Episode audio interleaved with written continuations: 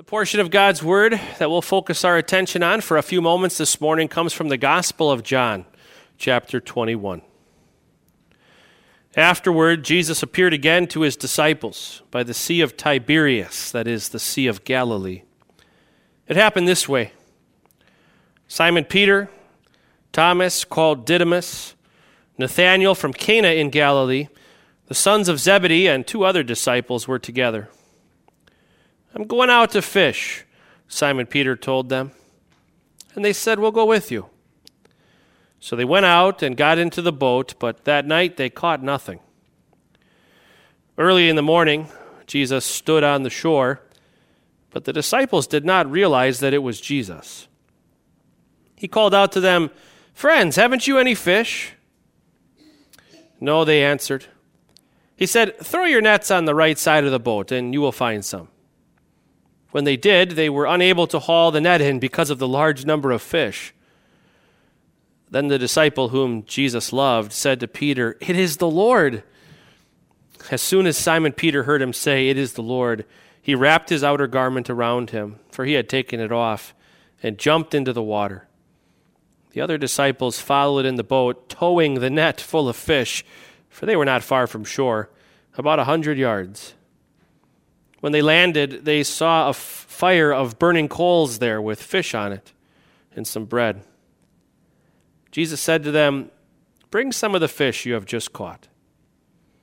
Simon Peter said Simon Peter climbed aboard and dragged the net ashore. It was full of large fish, 153. But even with so many the net was not torn. Jesus said to them, "Come and have breakfast." None of the disciples dared ask him, Who are you? They knew it was the Lord. Jesus came, took the bread, and gave it to them, and did the same with the fish. This was now the third time Jesus appeared to his disciples after he was raised from the dead. This is the gospel of our Lord.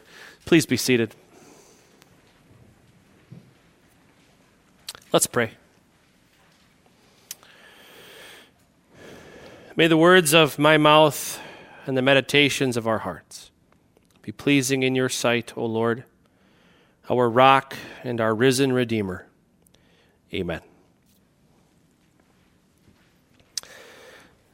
Many of you know that I like to fish, but you might not know I did not grow up in a fishing family.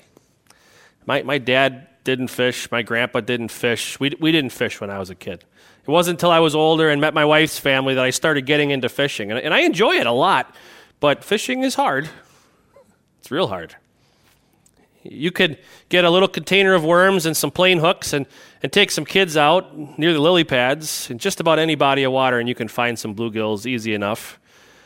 But if you want to go out on a bigger body of water and find the fish that are down deep, that's a challenge, and you'd be better off with some knowledge going out onto a body of water with no knowledge, no maps, no electronics, no idea what the bottom looks like, no idea how deep it is. It's like looking for a needle in a haystack. we don't know the, the, the background of the disciples other than many of them were fishermen. We don't know where they got their knowledge, but we can assume safely they had some knowledge. This body of water, the Sea of Galilee, that Peter says, I'm going to go fish on, and the disciples join him on, that was their home turf. That's where they went fishing. That was the place where they earned their living. They, they knew this lake. They knew their, their best chances to catch fish were during certain times of day in certain areas. And yet, as you know, even with knowledge, you, you don't always catch them. There is some amazing technology out there today. Thousands and thousands of dollars can buy you big screens that sit on your boat and give you incredible detail. Remarkable detail of the bottom. You could actually see fish moving on some of this new equipment now. You can have incredible knowledge of the body of water you're fishing now m- more than ever before. And yet, just because you have a fish finder, just because you find fish, doesn't mean you're going to catch them. You still have to catch the fish. And we see an example of that today as the disciples go out, they fish all night. They had knowledge, they, they knew where to go, they, they knew what to try, and yet they still catch nothing. Next morning, the, the sun is coming up after a, a long night of fishing. And off on the shore, they, they see a man, they, they can't really tell who it is. And he yells out to them this, this kind of neat phrase. He uses a word that's, it's usually a word for children, but it, it's kind of like he's saying, Hey, boys, haven't you caught anything yet? And of course, they shout back, No, and he says, Throw your nets on the right side of the boat. There you will find. He doesn't say, Hey, I've been fishing this body of water for years, and just to the right of where you guys are right now, I've caught a lot of fish there. I bet if you try just to the right of the boat, you'll probably run into some. That's a good spot. He doesn't say, Come to shore. I, have a, a, better net than the one you're using. The, the, the, the, the the string that makes up my net is much finer. The fish don't see it as easily. If you come and use my net, you have a better chance of catching fish. No, he says, throw your net to the right of the boat. There you will find. And they do. Pull up on that net, and it's so heavy. There's so many fish fighting back, they can't get it in the boat. you got to understand where these disciples were emotionally. Three years is not that long, right? I mean, when you're little, three years is a long time. When you're in, in third grade, your kindergarten days, they seem like a pretty long time ago. But when you're in your 30s, three years earlier doesn't seem like that long ago. And I can only imagine as you get older, Three years doesn't seem like that much time. It had only been three years. Three years before this, they were just ordinary guys going about their lives. Peter, James, they were just fishermen. They would get up and go fishing. Some days they'd catch them, some days they wouldn't. They'd go home, do it all over again the next day. It wasn't that long ago. They were just ordinary guys going about their lives, earning a living, supporting their families. But then Peter's brother Andrew started following this guy named John who was baptizing people and telling them to repent of their sins because the kingdom of God was near. And one day, when Andrew was with John the Baptist, John pointed at a man and said, Look, the Lamb of God who takes away the sin of the world. The Lamb of God. Lambs were placed on the altar, that place where God taught his people how sins would be forgiven. Lambs were what were sacrificed.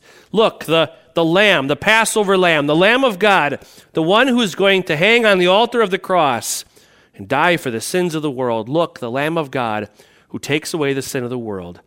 And so, what does Andrew do? He starts following the Lamb of God. And he goes and he tells his brother Peter, We found the Messiah. We found the promised anointed one, the king of Israel, the one that God promised to establish the kingdom of God. John was saying the kingdom of heaven is near, the kingdom of God is near. It's here. We found the Messiah. And so Peter starts to follow too. And that was just three years ago. For three years, they follow Jesus around. They see incredible things, things only God could do. They hear him teach day after day after day.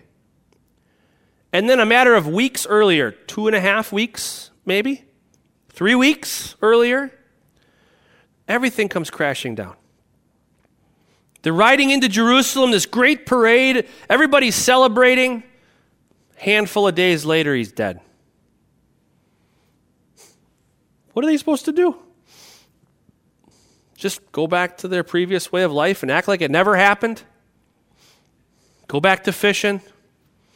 Go back to supporting their family? Just pretend like the previous three years were a, a dream? Go on with life?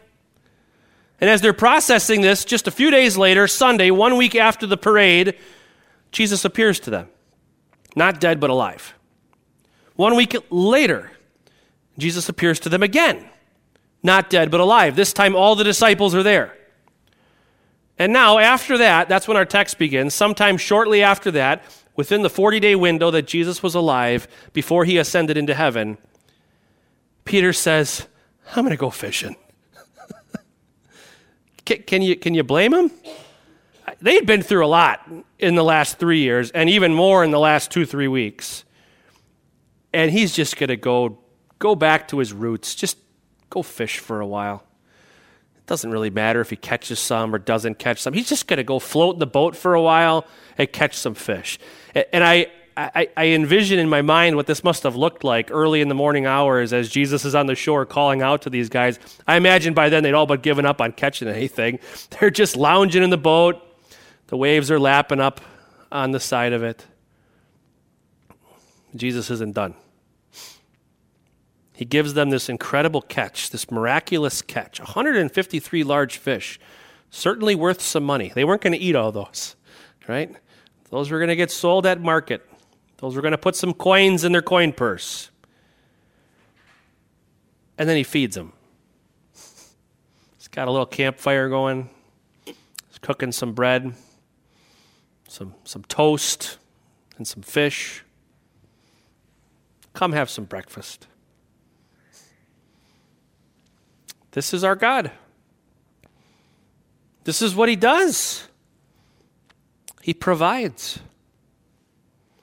He provides everything.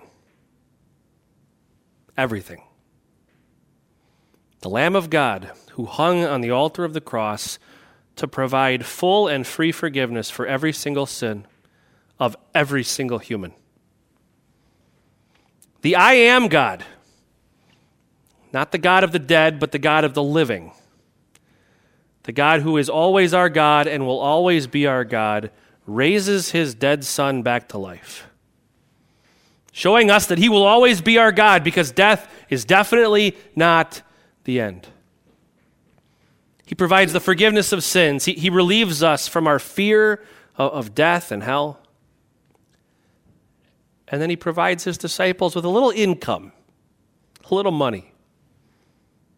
He fills their empty bellies after a long night's work. This is our God. He provides us with everything we need spiritually and everything we need physically, too. He gives us our daily bread, everything we need for body and life. All the skills that God has given to you, the, the abilities, be they mental, be they physical, the abilities that God has given you to earn an income, God has given to you. He has given you the ability to work with your hands or to work with your mind or to work with your back and your legs. He's given you the ability to earn an income. He's provided you every single day of your life. Everything you need for body and life, God has provided for you. Food on the table, food in the pantry, a roof over your head, clothes to wear. Your God provides everything you need. This week in our vacation Bible school, we focused on these fire themed biblical accounts. We learned that, that God is not the God of the dead, but of the living. He will always be our God, now and forever. We learned about the altar and the picture of God saving his people with an innocent sacrifice. We saw that as long as God wants us alive on this earth, nothing no one can end our life. God will continue to provide for us body and soul forever and ever. then Jesus with a little campfire on the shore. The one who had already died on the cross for the forgiveness of sins, who had defeated death forever, providing his disciples with some income and a meal. Our risen fish finder the God who always provides everything. Amen.